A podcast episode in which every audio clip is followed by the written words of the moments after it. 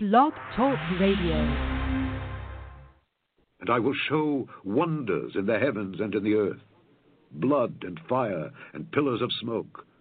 The sun shall be turned into darkness, and the moon into blood before the great and the terrible day of the Lord come. And it shall come to pass that whosoever shall call on the name of the Lord shall be delivered. For in Mount Zion and in Jerusalem shall be deliverance, as the Lord hath said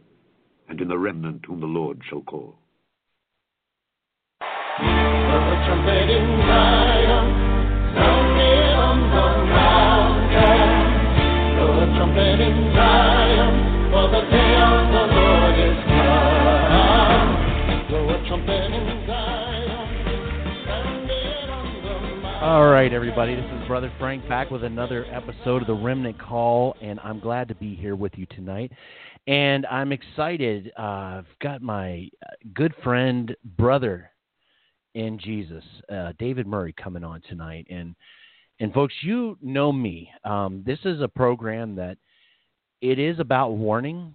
It is about waking up to the times, but even more than that, it's about sharing this good news with a dying world that Jesus is coming again. Yeshua is coming. And we need to warn wake up and care for the lost in this world. Um, and I just don't understand sometimes how people call themselves a member of the body of Messiah and yet don't care about the lost. That, unfortunately, is a sign of the times that we're in. When the love of many shall grow cold. But that is not the way it is to be for the body. And Brother David is going to share with us tonight some stuff about the remnant that maybe you've never heard before. There's a lot of stuff about the remnant, and Brother David wants to hit on some deeper parts that I hope will be an eye opener for many. Uh, just a quick announcement: if you didn't catch last week, Brother Zev uh, uh, Porat was on the show.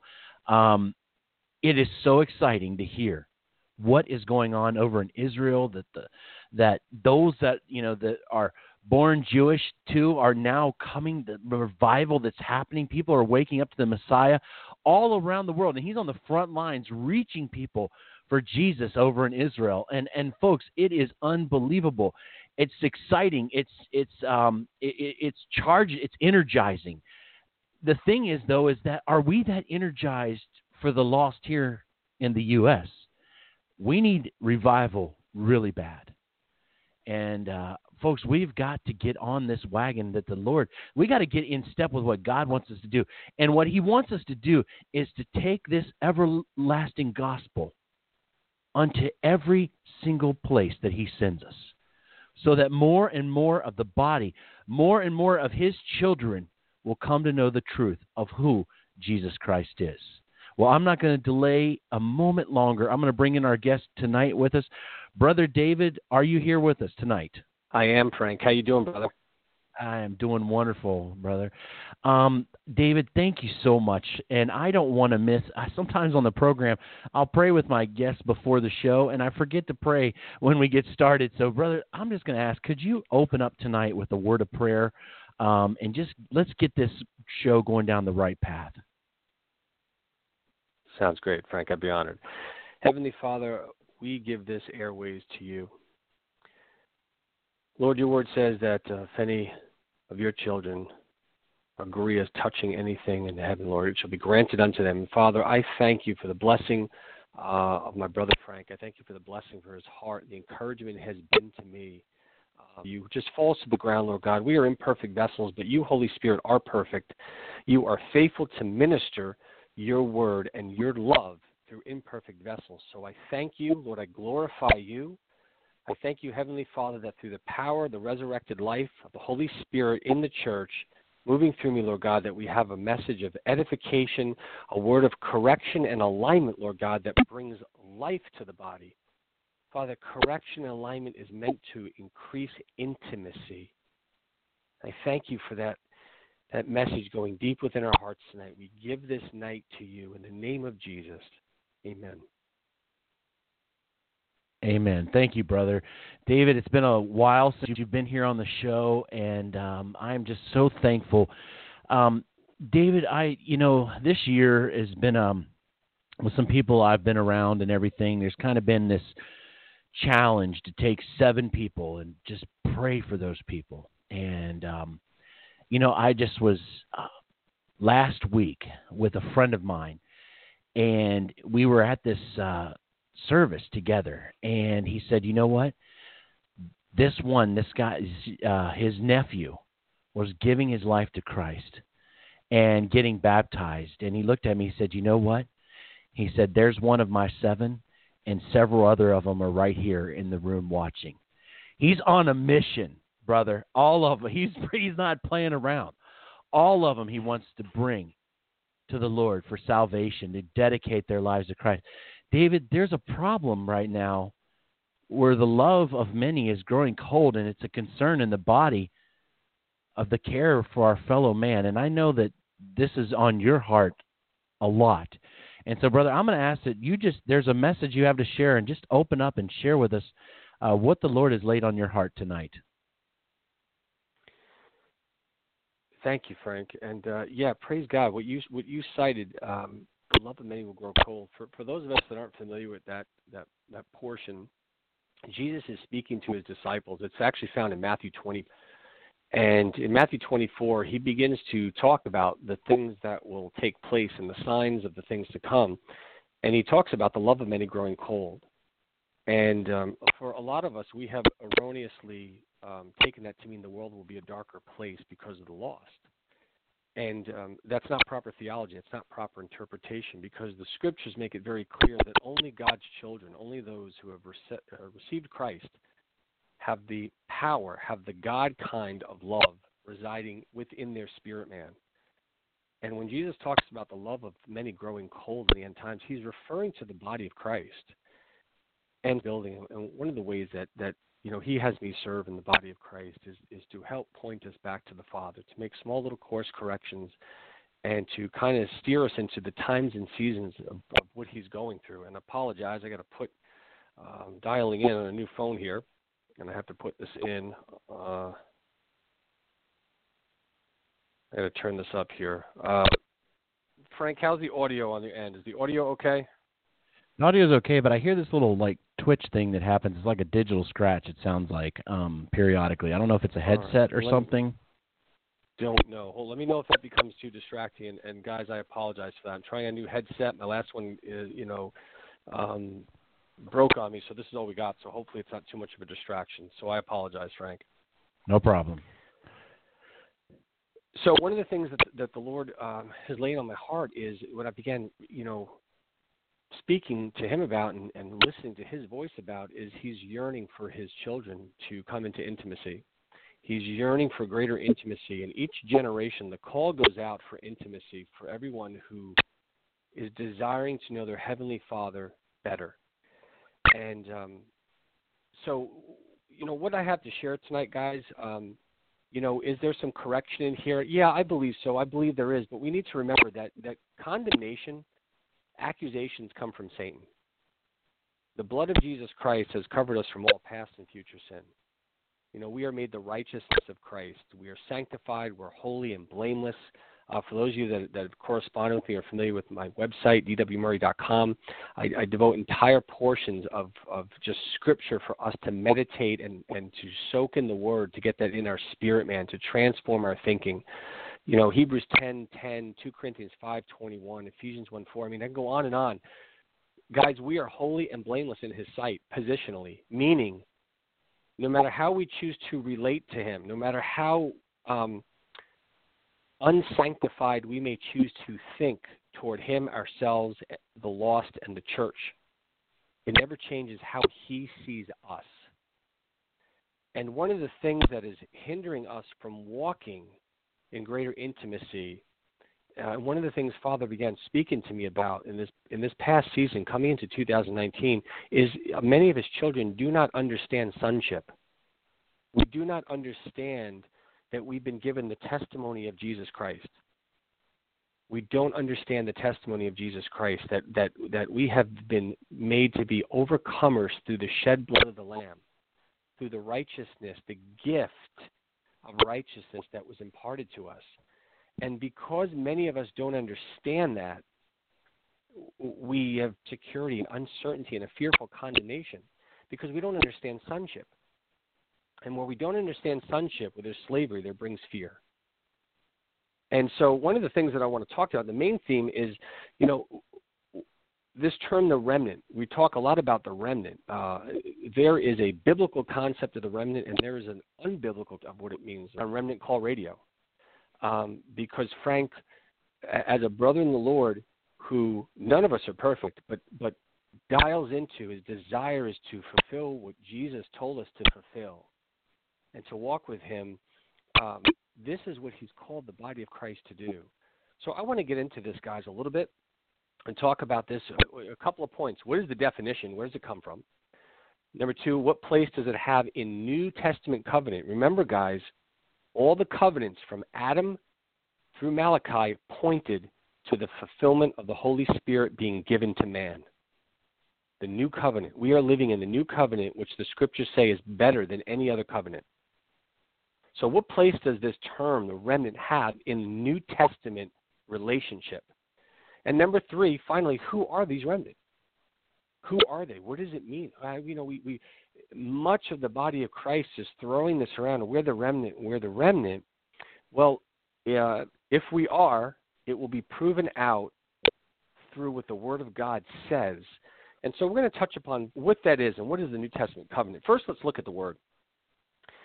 Guys, the, the word starts, it, it began being introduced under the Mosaic law.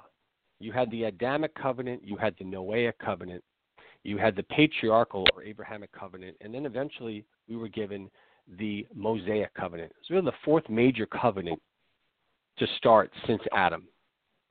And under the law, it carries on through the prophets in the Old Covenant. It means the word remainder, it means a portion left over.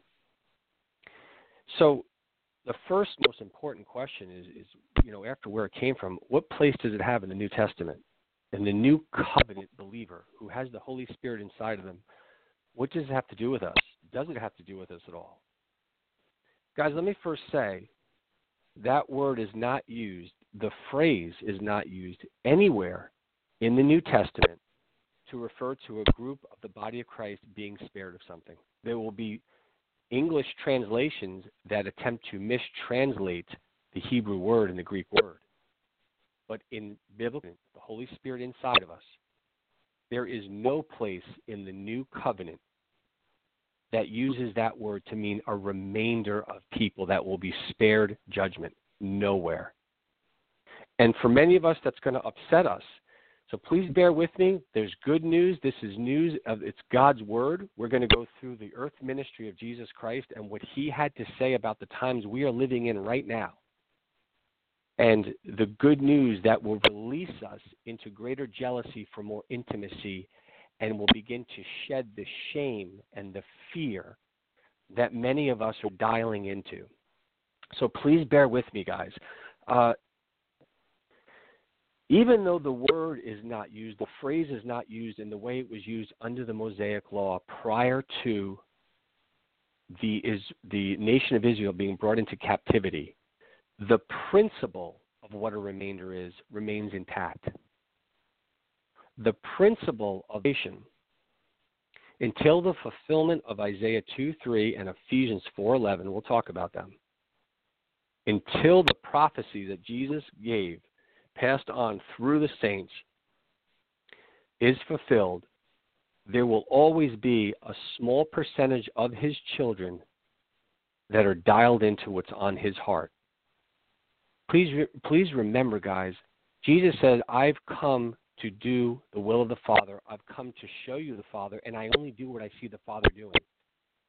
If we ever want to really begin to understand who our Heavenly Dad is, we read the Gospels because Jesus is the expressed image and the radiance of his glory, the scriptures say. And when Jesus demonstrated for three and a half years the nature of Father God, of Abba, as he was fulfilling the prophecies for a generation to come forth, a new covenant where Holy Spirit will live in us, he shared us keys to the kingdom, keys to Father's heart, keys to what is on his heart.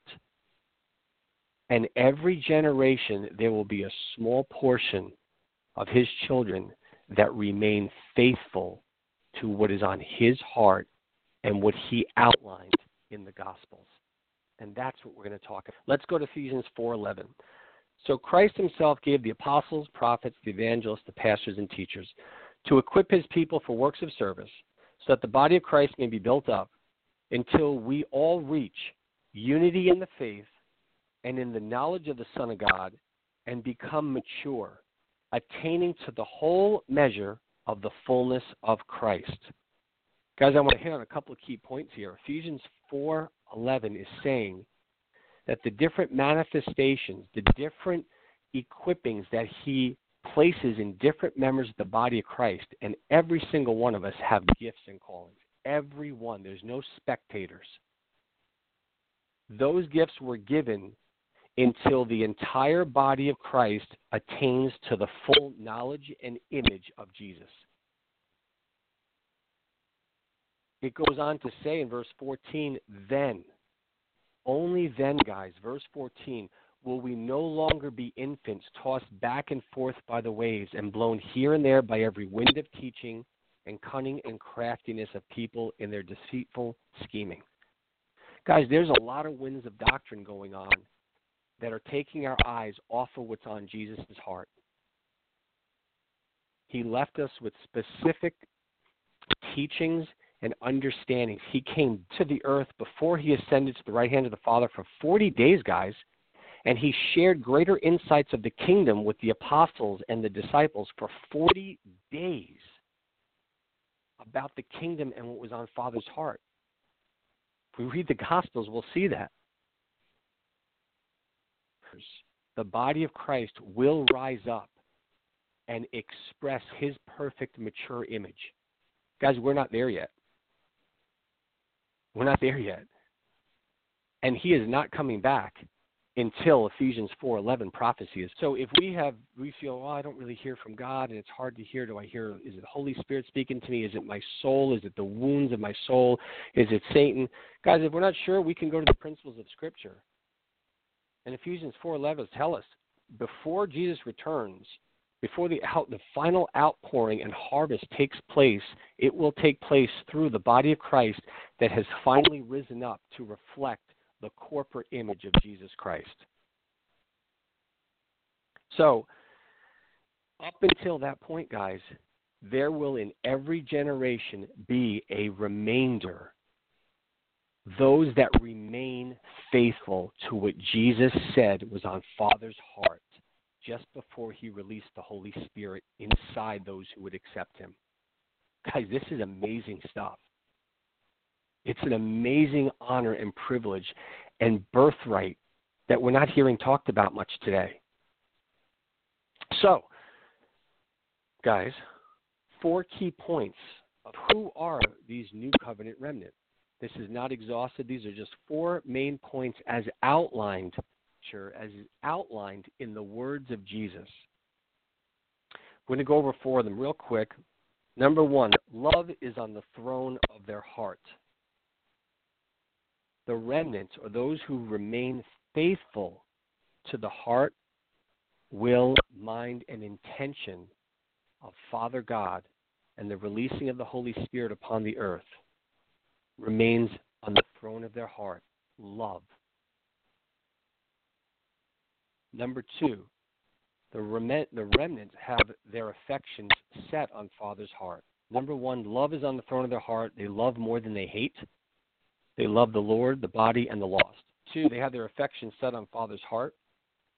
Number three, the passion for fulfilling the Great Commission is always on their heart. Number four, they don't have a care for their own life. They're willing to lay down their lives four main points outlined in Scripture in the words of Jesus as to who in these end times, in the fulfillment of Matthew 24, 24 12, when the love will grow cold, there will be a small portion, of God's spirit filled believers that remain faithful to the call of Jesus before he ascended to the right hand of the Father.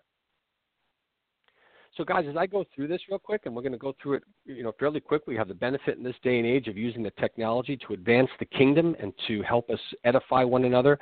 You can go back. I'm going to go over these scriptures, and I invite you to go through them. And excuse me, please remember, guys, wherever you feel in alignment, whenever you feel the Holy Spirit pricking upon your spirit, your conscience, it is not condemnation.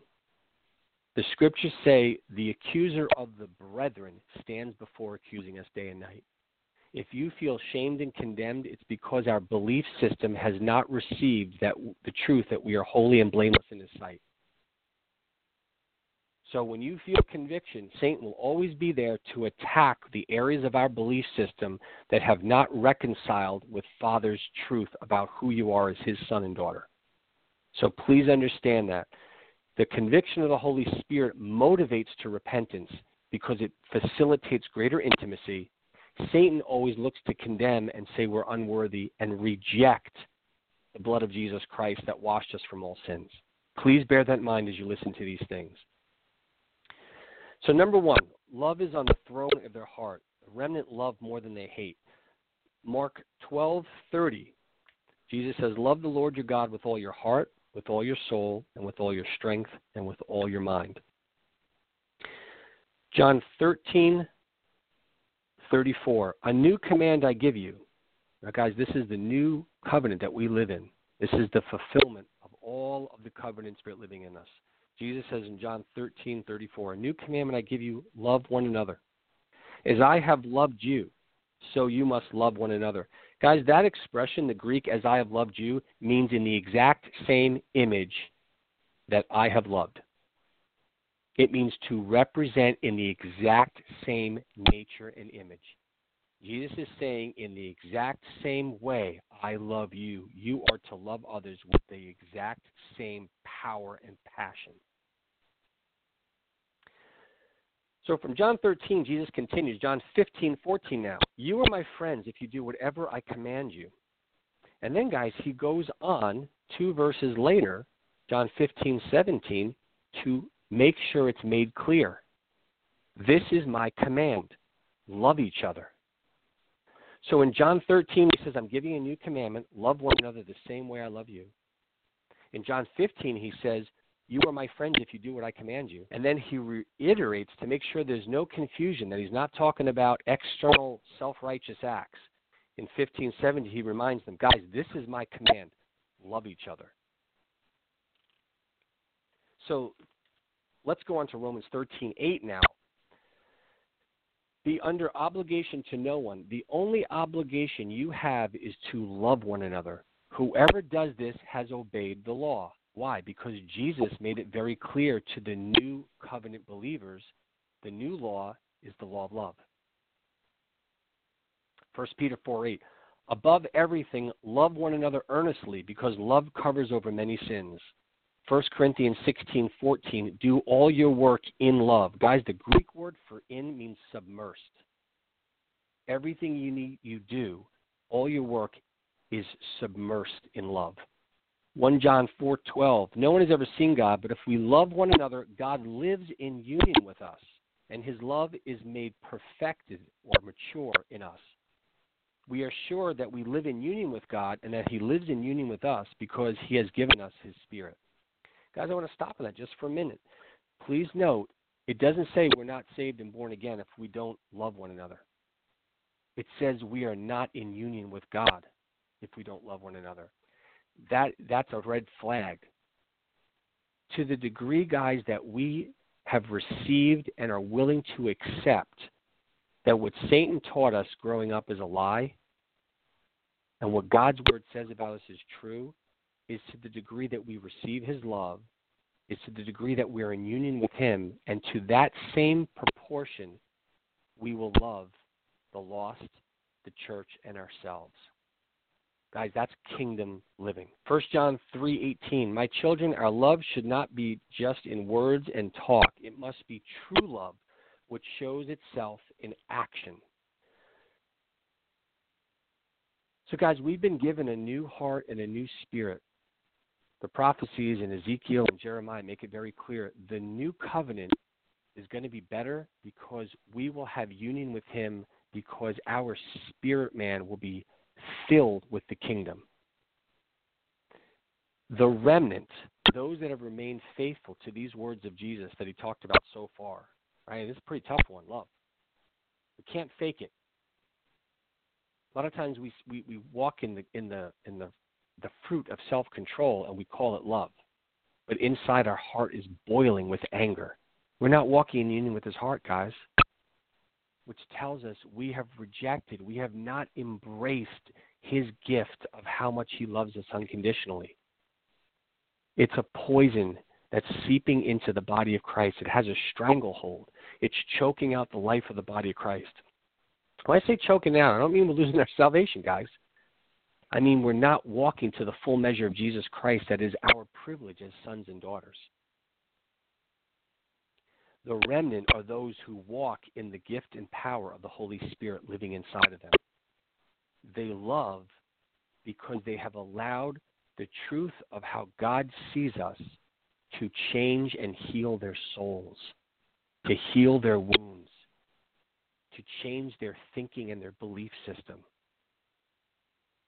Guys, there's a lot of fear and shame and condemnation being taught and preached in this hour. It leads to a Pharisee spirit, is a lot of delusion in this hour, in this generation, where we're starving. We are spiritually starving, and our souls are atrophying, growing cold, because we are not we are not seeking, many of us, the milk of the Word. We're not seeking union with Jesus Christ. There's fear and shame motivating us. That comes from Satan, guys.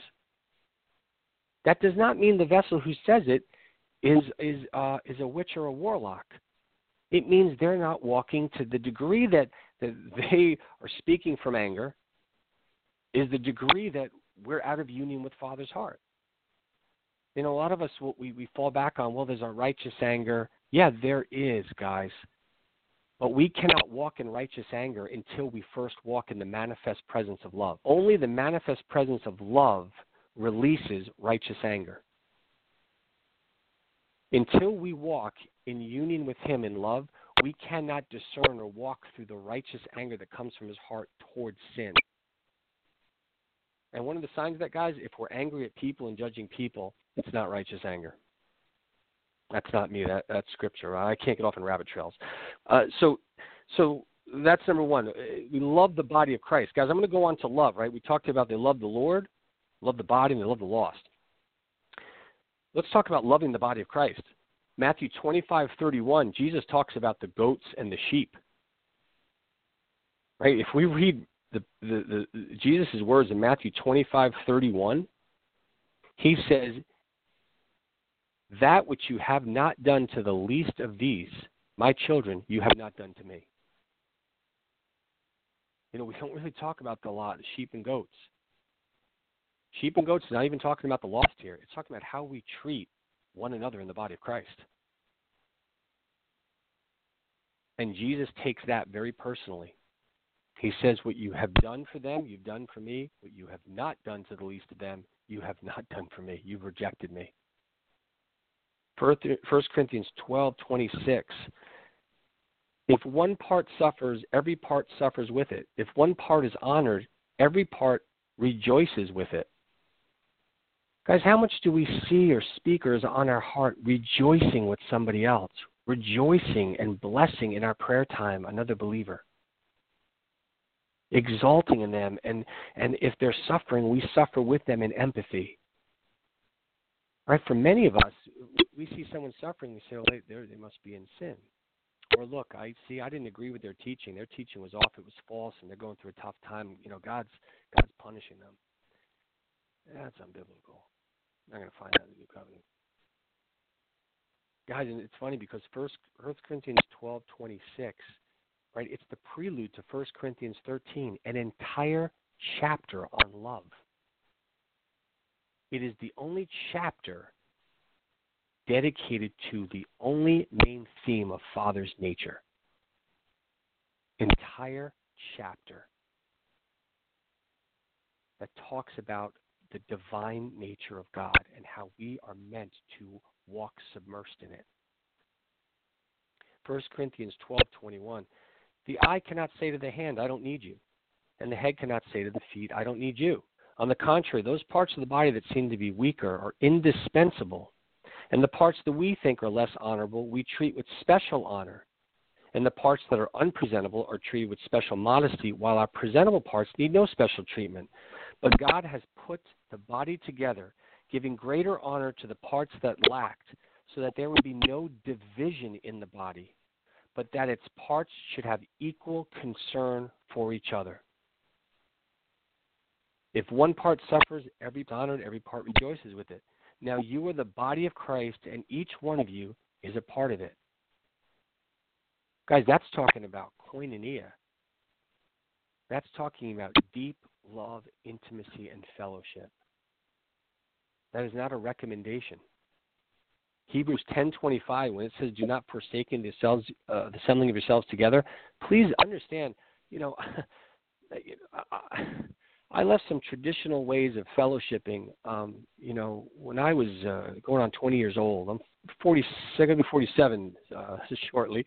And when I was 20, I, I began seeking different ways of fellowship where I could um, seek brothers and sisters that just wanted more of God and less tradition. And that I was clubbed with that scripture verse a lot. Guys, the context of not forsaking one another was that people were afraid of persecution, and so they wouldn't gather together because they were afraid that they would be uh, imprisoned and executed. It wasn't meant as law. The writer of Hebrews is saying is, guys, don't forsake this because it's a great honor and blessing. Guys, fellowship is not an obligation, it is a blessing. Matthew 18:12 the parable of the sheep. This isn't the same as the sheep and goats in Matthew 25. Matthew 18:12 talks about going after the one sheep that is backslidden, not hating and judging it. But guys, for many of us here in the United States, if someone gets off, we see someone has gotten off doctrinally, or they don't walk in the image of God, or you know, this person, oh look at him, he claims to be a Christian. Look how, you know, he, you know, he, you know, his life isn't sanctified at all and we release judgment and, and, hatred on them. And we partner with Satan, the accuser of the, bre- the brethren, and we allow demonic forces to channel through us, accuse that person day and night. Guys, that's a form of witchcraft. I don't have time to get into that. Uh, but Jesus won after the backslidden. The sheep were those that were already in the shepherd's pen, and one went astray. And Father is calling to us to have that heart, a love. Loving the lost, guys. Luke 10:25. Let's move on to that loving the lost. The parable of the good Samaritan. Guys, this that parable was so offensive to the Jews and to the legalism of the Jews in the same way it's offensive to the Pharisee spirit in the church today for a Samaritan to help a Jew when they Jews hated Samaritans. They were a hybrid, false, perverted covenant of the result of, of the northern uh, city of Samaria being conquered and exiled from the Syria and the Assyrians, and they came back with an amalgamated, twisted form of, of Israeli Mosaic covenant and Assyrian uh, paganism. And the Pharisees hated the Samaritans, and that poison seeped over to the entire nation of Israel. So when Jesus talked about a Samaritan being the one who was the brother and being the one who acted as the neighbor, there's just no equivalent here. How offensive that was to the legalistic, self righteous people listening. Jude 23 Save others by snatching them from the fire. To others, show mercy mixed with fear, hating even the clothing stained by corrupted flesh. Guys, we hate the clothes, we don't hate the lost. Right? We're seeing a theme being built upon itself. Matthew 12:31. This is in response to um, Matthew 12:30 that we talked about. Love your God with all your heart, with all your soul, with all your mind, and with all your strength. Right? A lot of us say, "Well, I, that's me. That's me, Lord. I love you with all my heart." But as we've read here, we see that to the degree that we love others shows the degree we truly love God and what love what's on his heart. In Matthew 12:31, Jesus continues, "The second greatest commandment is this: love your neighbor as yourself. There is no commandment greater than these." Remember, guys, in that story, who's described as the neighbor is the Samaritan. Those that were hated by the Jews because they didn't see things the same way the Jews did. They were lost. Guys, in our history, every every century there were those who were martyred for the sake of preaching the gospel. In this generation right now, there are those being martyred all over the world.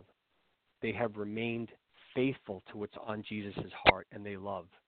Right now, the remnants are being martyred all over the world.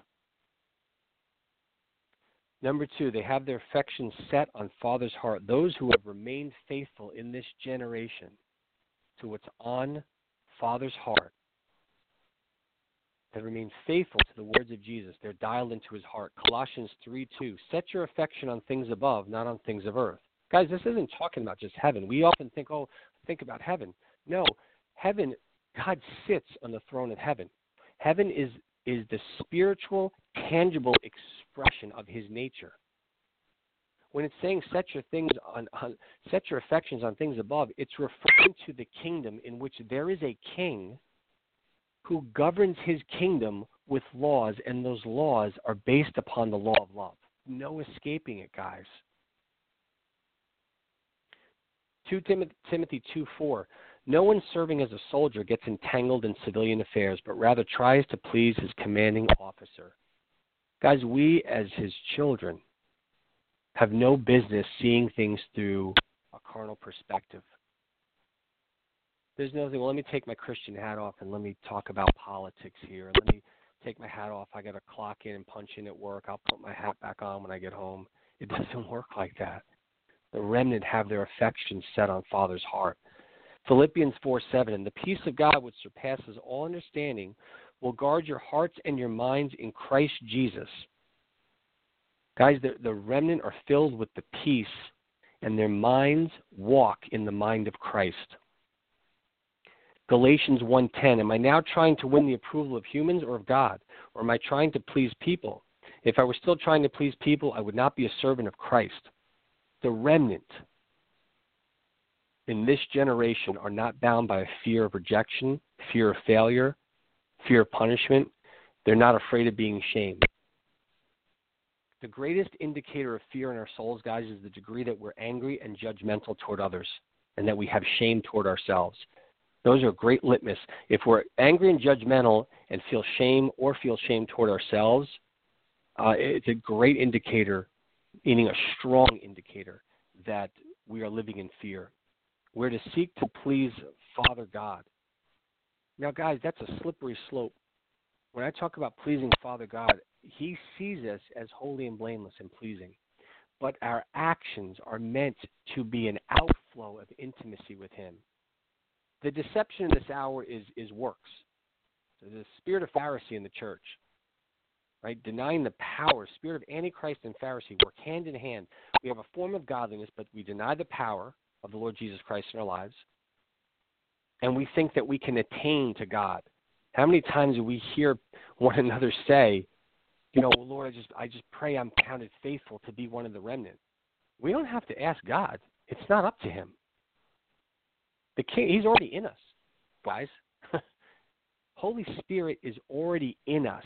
He's already here. He's waiting for us to choose him. In the same way there was the knowledge tree of good and evil, knowledge of life, tree of life. Every day we get to choose. So, number three, guys, we talked about um, there's a love, the Lord, the body, and the lost. Number two, we have their affection set on Father's heart. Number three, the remnants of this generation have a passion for fulfilling the Great Commission. And this is a key point, and this is one of the things that always blesses me when I tune in and listen to Frank. uh, amongst all the other things we're going to talk about, is the Great Commission. Matthew 28:19. Go therefore. This is Jesus speaking. Go therefore and make disciples of all the nations, baptizing them in the name of the Father, Son, and Holy Spirit, teaching them to earn, to observe all things that I have commanded you. Now again, let's remember what did Jesus command them? To walk in love. Mark 16:15 and he said to them, Go into all the world and preach the gospel to every creature. He who believes and is baptized will be saved, but he who does not believe will be condemned. Guys, we, we often use that to club people. Whoever doesn't believe is going to be condemned. Guys, please hear Father's heart exactly. They're going to hell.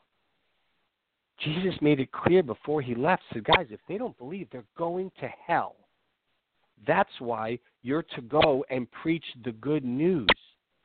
Guys, the gospel, the word gospel means good news. The good news is that Jesus came and gave back to man what the first Adam forfeited. Jesus is the second Adam, the fulfillment, the first seed of the restoration of all God's children back to him. The good news, that's why Jesus said, the good news, preach the good news, Jesus said to the disciples while he was still on the earth. The good news is, I have come. I am just, I am giving back to man what was forfeited in the garden. He said that on earth. We are still on earth. The gospel is right here and right now, and the authority over all of the wickedness of the God of this world. That is the gospel. And then we go on to speak how we receive, how we get the gospel, how we walk in the kingdom is by receiving the gift of righteousness by receiving that we're holy and blameless, that He made us spotless in His eyes because of what He did, not anything we can do or beg. Right? Exposing that spirit of Pharisee a little bit, guys. Luke 14:23, another parable. The master said to the servant, "Go out into the highways and hedges and compel them to come in, that my house may be filled." Fulfilling the Great Commission, Acts 1, 7 and 8. And Jesus said to them, It is not for you to know the times and seasons which the Father has put in his own authority, but you shall receive power when the Holy Spirit comes upon you, and you shall be witnesses to me in Jerusalem, Judea, Samaria. Guys, Samaria is all around us. Right now, it's in much of the church. And the remnant of this generation have the Great Commission on their hearts because it was the last thing Jesus told them to fulfill. To go get Father's lost sheep that Jesus was tortured to get. And that brings us back down, guys. What are we to be witnesses to as we hit to our last point? Jesus said, Behold, the kingdom is, is at hand. Guys, the testimony of Jesus is that he has come and given back to man what Adam. He has redeemed us and restored the pathway to intimacy and fellowship. Guys, this is the testimony of Jesus. Final part, guys. Number four, key point with the remnant in this generation is they do not have a care for their own life. They do not care if they live or die. They have an eternal perspective because they have their affection set on Father's kingdom. Because they love. Because they love the Lord, because they receive the Lord's love, they love the body of Christ. They love the lost. The Great Commission is on their heart. They have their affection set on Father's heart. And because of that, the remnant do not care if they live or die. Greater love has no man than this, that a man laid down his life for his friends. Guys, the church is your friend. How often are we willing to lay down and to pray for someone who's struggling, hating the sin, hating the clothes, but loving them? Romans 5 7. Very rarely will anyone die for a righteous person, but for a good person, someone might possibly dare to die. But God demonstrates his love for us in this. While we were still sinners, Christ died for us. Revelation 12:11. They triumphed over him, meaning Satan. They triumphed over him by the blood of the lamb and the word of their testimony. And they did not love their lives so much as to shrink from death. Guys, Revelation 12:11 gives all three expressions of love: love for God, the church, and the lost. Guys, we like to talk about Daniel and the fulfillment of certain things to come and and and, and revelation and talk about all the encrypted things in revelation and seek it out. It's very simple. The remnant will not shrink from death. Because with their dying breath right now, all over the world, there are remnants being martyred and have an eternal reward in heaven because their hearts are dialed into what's on Father's heart. That if just one person who's bound up by demons, like we once were, rejecting salvation, that have come to the light, bring one person, it was worth it. So, guys, in summary, where did the definition come from? It started in Deuteronomy. It started in the Mosaic Law, the fourth major covenant that God cut.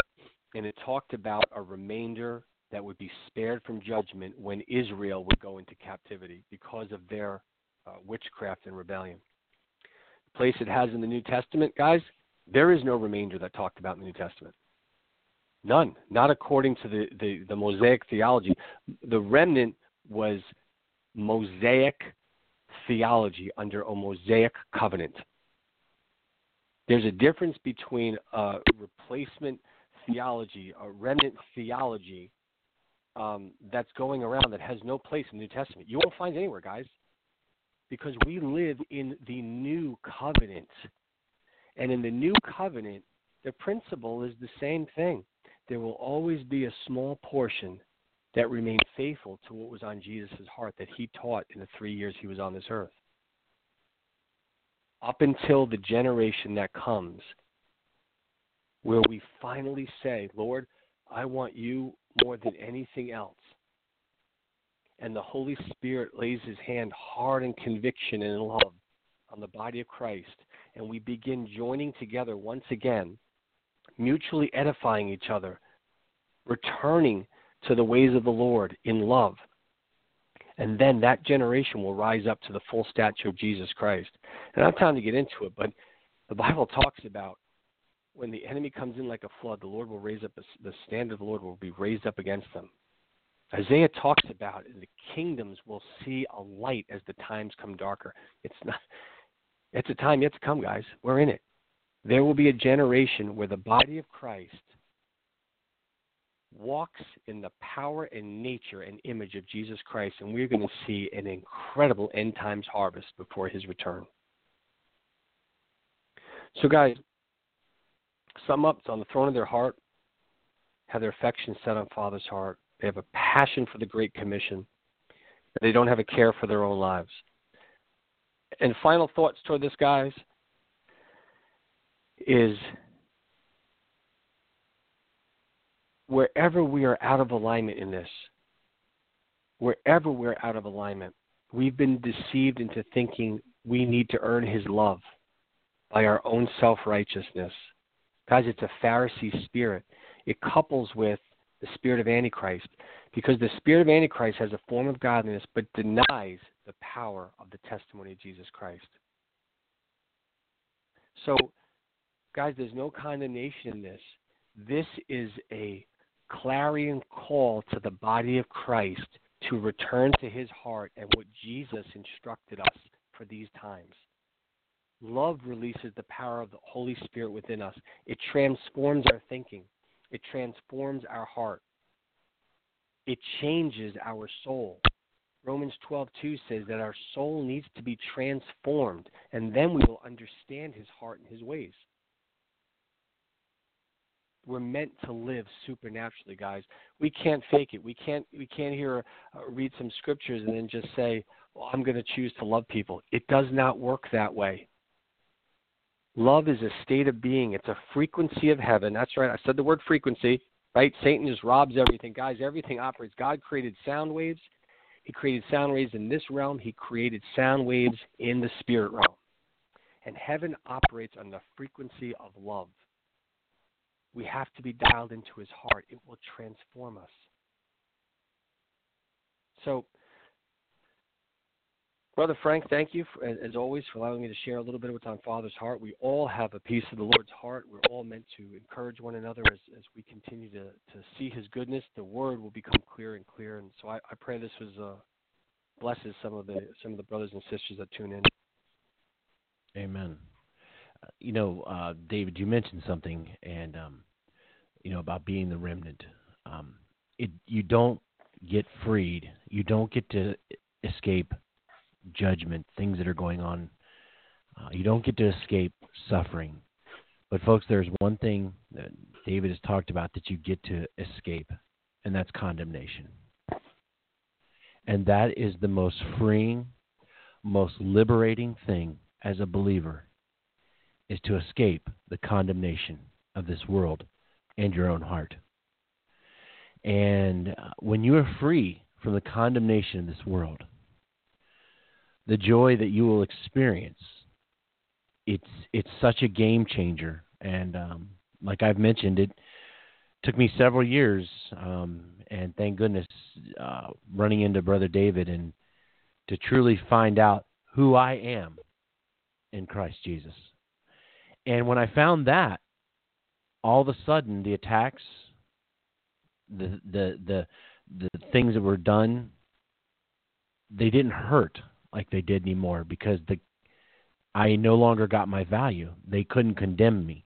The the execution necessarily, and I hate to use that word because compared to what others go through, it's nothing, but that will not stop. Your things happening, tough times, that will not stop. But when the condemnation is gone, it's like a new birth into the kingdom.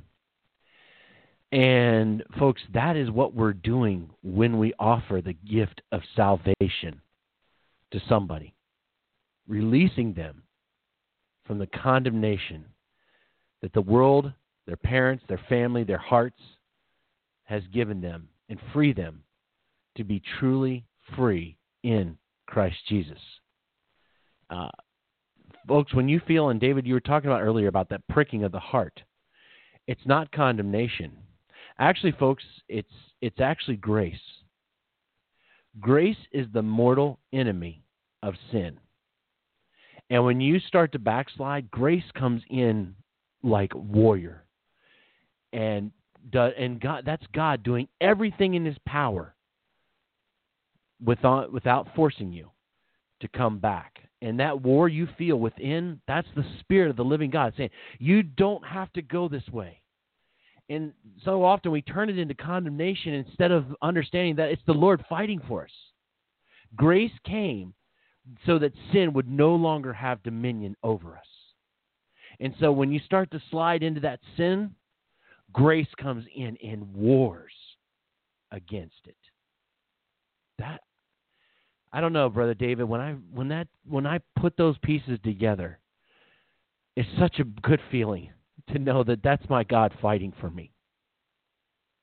Amen. That's not yeah. a condemn. It's not condemnation. Yeah, and guys, just to you know, we're running out of time here. We got to close up, but just to dovetail on what Frank's saying, guys, please hear me. When Frank's talking about sin, there's two aspects, right? Galatians six eight says, if we sow to the carnal world, we're going to reap, you know, pain, suffering, fear, shame in our lives. If we sow to the truth of God's kingdom, we'll reap the life of Jesus Christ. That's Galatians six eight. So there's a couple of ways we can backslide guys from turning away from just walking with him. But guys, right now many of us are backslidden to what's on his heart. It's not about works. The church is backslidden to the love of God, to what's on his heart, to the commission to loving one another. And guys, the remedy to that is find out what Jesus did for you. Find out what it means to be the righteousness of Christ. Find out what Colossians 1:21 means, 2 Corinthians 5:21. Find out what it means to be holy and blameless. That's where we're backslidden. We have slidden away from the love of God and are in a fearful condemnation. We're being condemned. We think God's condemning us. We know Satan is, and we all just say we're just unworthy, uh, putrid vessels. and there's no life in that, and it's choking the love out of the church. So um, I just wanted to, to add that to dovetail into what you were saying, Frank. No, thank you. And folks, this the hardest thing sometimes is to love that person that feels un, that seems unlovable. And I just a simple thing. My father always preaches to me, my earthly father. Um, something he learned years ago. When he runs into that person who just it's very difficult to love. And uh, my father tells me, he says, "Son," he says, he asks God, he says, "Lord, show me how you love that person." And he says, God never fails him to soften his heart and to teach him how to love that person. Folks, God loves the sinner. He because that's what each one of us are. And he just desires to share the same gift that he's given us with other people. The, this amazing God says it's not his will that any should perish. Why would we be surprised if he wants and desires us to share that life giving, saving news of Jesus Christ? We shouldn't be surprised that that's what's on his heart. He gave everything. Frank, Go ahead. We got two minutes, David. No, I just you know, I, I, it's thirty seconds, guys. The reason why we don't love is because we don't believe God loves us. Mm. We truly don't. We don't believe it, and so we don't love others. Because mm. to the, the degree we know we're forgiven, we forgive. To the degree that we are loved or believe we're loved, we love others. Because the love comes out of our spirit, man, transforms our mind, will, and emotions, and pours out through us to minister Christ such as we have. Such as we have, we give. Guys, if we're struggling with loving, the answer is find out how much He loves you. Get into the Word.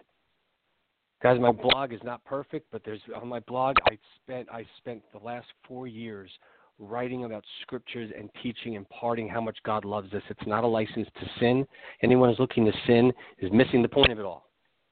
intimacy comes through a revelation of love, and then we'll love others. Amen. God bless Thanks. everyone. This is Brother Frank and Brother David on the Remnant Call saying to everyone, good night and shalom.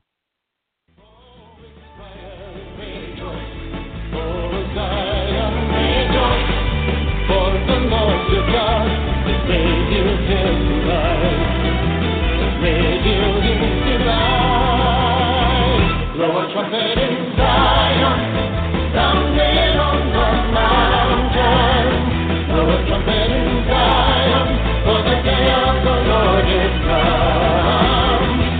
trumpet in Zion.